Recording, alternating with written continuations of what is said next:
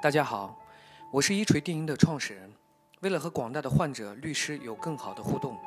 从今天开始呢，一锤定音在线语音频道也上线了。我们希望可以更多的分享我们在医疗法律领域积累的知识、经验和技巧，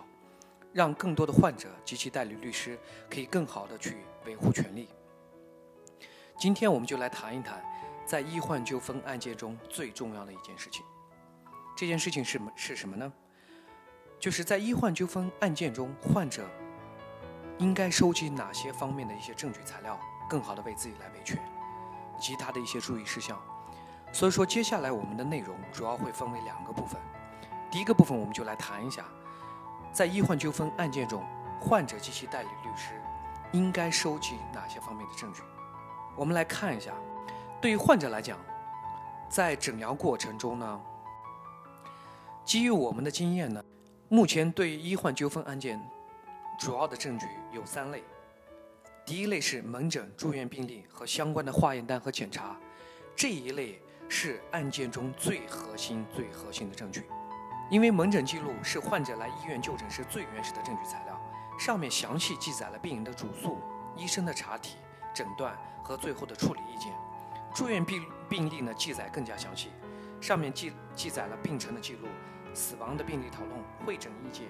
医生查房记录、抢救病例等记录。门诊和住院病历记录呢，是病情发展和医疗活动的真实记录，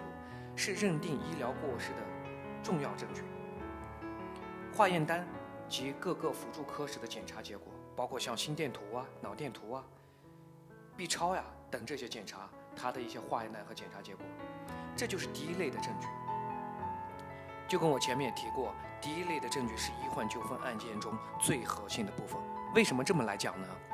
根据侵权责任法第五十四条规定，患者在诊疗过程受到损害，医疗机构及其医务人员有过错的，医疗机构才承担赔偿责任。这个法条呢，清楚地规定了，医院机构要承担赔偿责任，必须具备四个要素。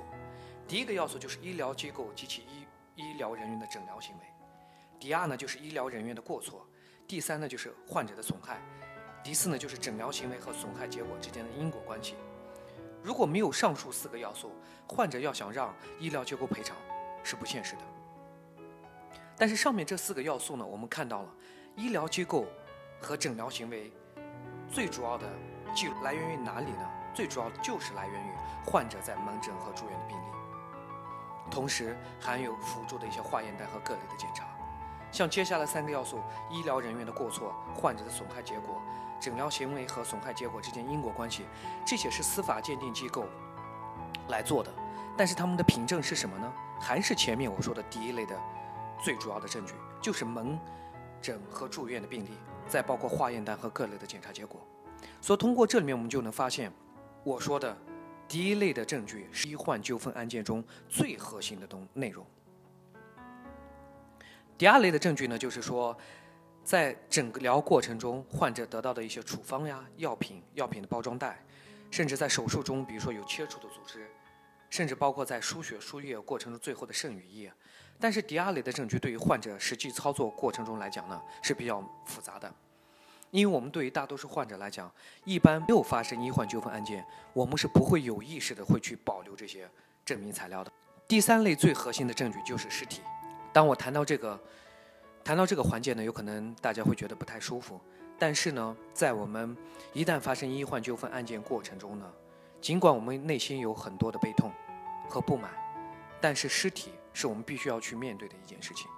因为根据《医疗事故处理条例》第十八条标明了，当患者或者医院针对患者的死因不明确或者有异议的时候，应当要进行尸检。如果有一方拒绝进行尸检，那么在医患纠纷案件的判决过程中呢，拒绝的这一方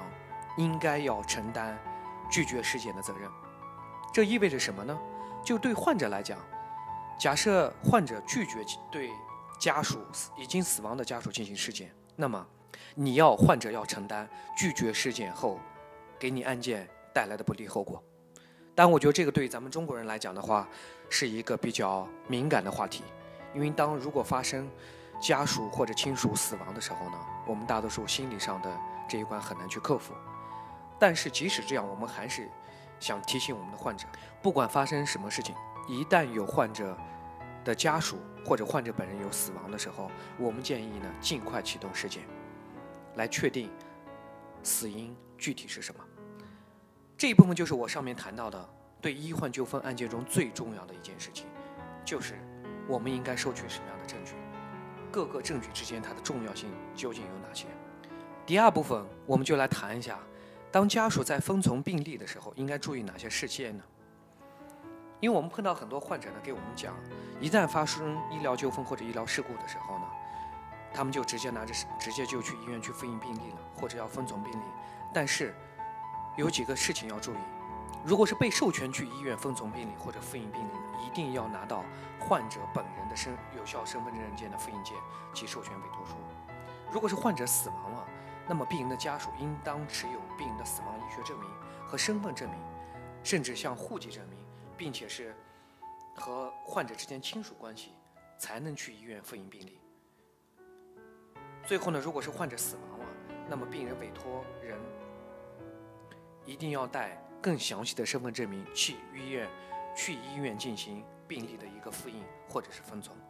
在这边，我们也是建议患者，当当你去医院封存病历或者复印病历的时候呢，一定要让医院对每一页病历进行一个盖章。这样有一个什么样的好处呢？就是确保当最后我们发现患者复印的病历和医院提交的病历之间有出入的时候，这也是一个更好的一个证明。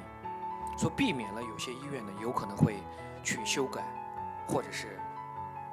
篡改患者的病历。以上呢就是今天一锤定音分享的关于医患纠纷案件中证据的一些知识。